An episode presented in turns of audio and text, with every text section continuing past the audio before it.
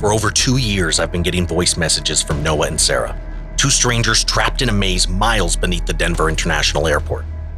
Together, they fought a shadowy government agency, a cult, and monsters in a bid to escape, but now they're separated, and their fates seem uncertain.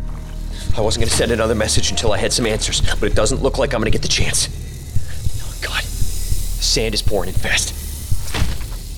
No. No, no, no, no, no, no! Noah is looking for answers, proof for the outside world of what happened to them, and to prevent others from suffering the same fate.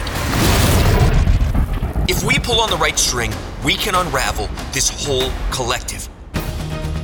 The maze doesn't give up its secrets, so if they want answers, they're gonna have to fight. Hey, hey, stop! You don't have to do this! Just because you've escaped doesn't mean you're free.